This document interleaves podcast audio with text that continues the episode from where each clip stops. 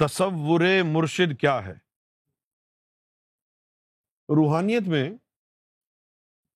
جو ابتدائی نو وارد مرید ہوتے تھے، انگریزی میں جن کو ہم کہتے ہیں نوس تو پہلا جو سبق روحانیت میں ہوتا تھا، وہ تھا کہ وہ بندہ جو ہے پہلے فنافی شیخ بن جائے۔ اور فنافی شیخ بننے کے لیے سب سے پہلا سبق کیا تھا؟ کہ وہ مرشد کا تصور پکائے۔ اچھا مرشد کیونکہ اللہ والا ہوتا ہے، اس میں اللہ ہوتا ہے، اس میں نور ہوتا ہے۔ اگر کسی انسان میں نور ہے اور تو اس کا تصور کرے گا، تو اس کے تصور سے تجھے نور ملے گا۔ کیوں جی اس کے تصور سے تجھے نور ملے گا۔ اور جب تو فنافی شیخ ہو گیا، پھر کیا ہوگا؟ پھر تو مرشد کا تصور کرے گا نا، تو مرشد کو بیل بجے گی کہ مجھے کوئی یاد کر رہا ہے۔ وہ تیری طرف متوجہ ہوگا۔ جیسے اب اب تو فنافی شیخ سرکار گور شاہی کا فنافی شیخ ہے۔ اب تجھے سرکار کو بلانا ہے۔ تو سرکار کا تصور کر۔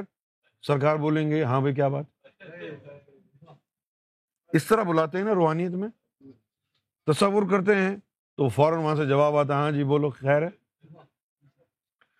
لیکن ابتدائی دور میں مرشد کا تصور اس لیے کرتے تاکہ اس کے گنا دھل جائیں۔ مرشد کے تصور سے نور آئے، اس کے گنا دھل جائیں، صاف ہو جائے۔ ایک بزرگ تھے۔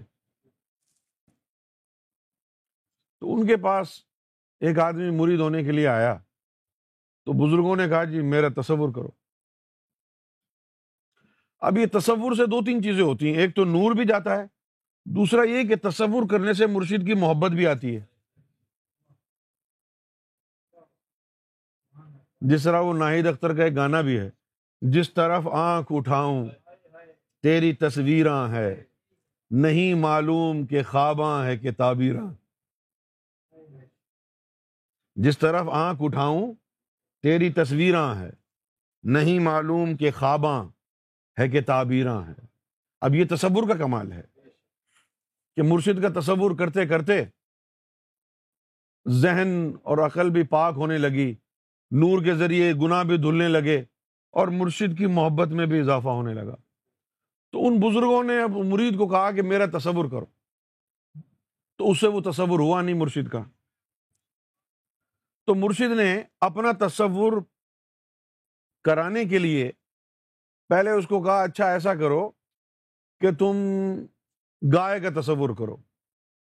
اب وہ گائے کا تصور کرتا اور ایک عرصہ مقرر کر دیا کہ اتنے عرصے بعد آنا، جب تصور تم سمجھو کہ پکا ہو گیا۔ تو اس نے دروازے پہ دستک دی۔ کون؟ میں ہوں حضور۔ تصور پکا ہو گیا؟ ہاں جی ہو گیا۔ آ جاؤ۔ اور پھر کہا کہ نہیں، ابھی ہوا نہیں ہے، واپس چلے جاؤ۔ پھر کچھ عرصے بعد دوبارہ آیا کہ گائے کا تصور پورا ہو گیا ہے تو کہنے لگا جی ہاں ہو گیا ہے۔ میں وہ گائے کا تصور ہوں۔ کہا، نہیں، ابھی پورا نہیں ہوا ہے۔ پھر کچھ عرصے بعد اس نے دوبارہ دستک دی۔ تو انہوں نے اندر سے کہا، آ جاؤ۔ تو وہ آیا ہی نہیں۔ تو انہوں نے کہا، بھائی، آ کیوں نہیں رہے تم؟ وہ کہنے لگا جی میرے سینگ پھنس گئے ہیں دروازے میں۔ تصور کا مطلب یہ ہے، مرشد کا تصور کہ اپن آدمی اپنے آپ کو بالکل بھلا دے۔ مکمل طور پر ہوش و حواس مرشد کے تابع ہو جائیں۔ پھر کوئی شک و شبہ نہ رہے، پھر اس کا پاؤں ہلے تو یہ بات آلریڈی انڈرسٹوڈ ہو۔ کہ مرشد نے حکم دیا ہے تو اس کا پاؤں ہلا ہوگا، ورنہ ہلتا نہیں۔ یعنی وہ بندہ اس کے ہوش و حواس مرشد کے تابع ہو جاتا۔ جیسا کہ حضور کے لیے اللہ تعالیٰ نے قرآن مجید میں کہا کہ وما ینتخو انل ہوا انا وہی یو ہا کہ یہ اپنی زبان سے، اپنے نطق سے تو کچھ بھی نہیں کہتے۔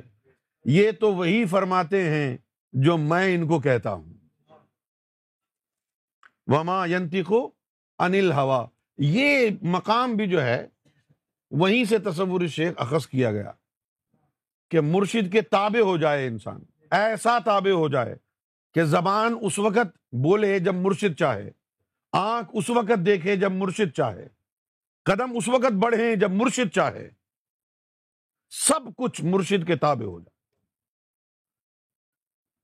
اس کا سب سے بڑا فائدہ یہی ہے کہ فوراً گنا دھلنے شروع ہو جاتے اس لیے ہم لوگوں کو کہتے ہیں نا، سرکار کا تصور کیا کرو۔ ذکر میں بھی اتنا نور نہیں ہے جتنا تصور میں ہے۔ بلکہ سلطان حقباہو نے تو یہاں تک کہہ دیا کہ جو لوگ ذکر اللہ کرتے ہیں بغیر ذکر، تصور الہی کے، اللہ کے اسم کے تصور کے بغیر ذکر الہی کرتے ہیں تو ان کی آواز ایسے ہی ہے جیسے کوئی گدھا ہانک رہا ہے۔ سلطان صاحب کی کتابوں میں لکھا کہ تصور سے بہت جلدی نور بنتا ذکر سے ایک سو ایک دفعہ نام ٹکرائے گا تو نور بننا شروع ہوگا۔ تصور سے فوراً۔ اس لیے تصور بڑا ضروری ہے۔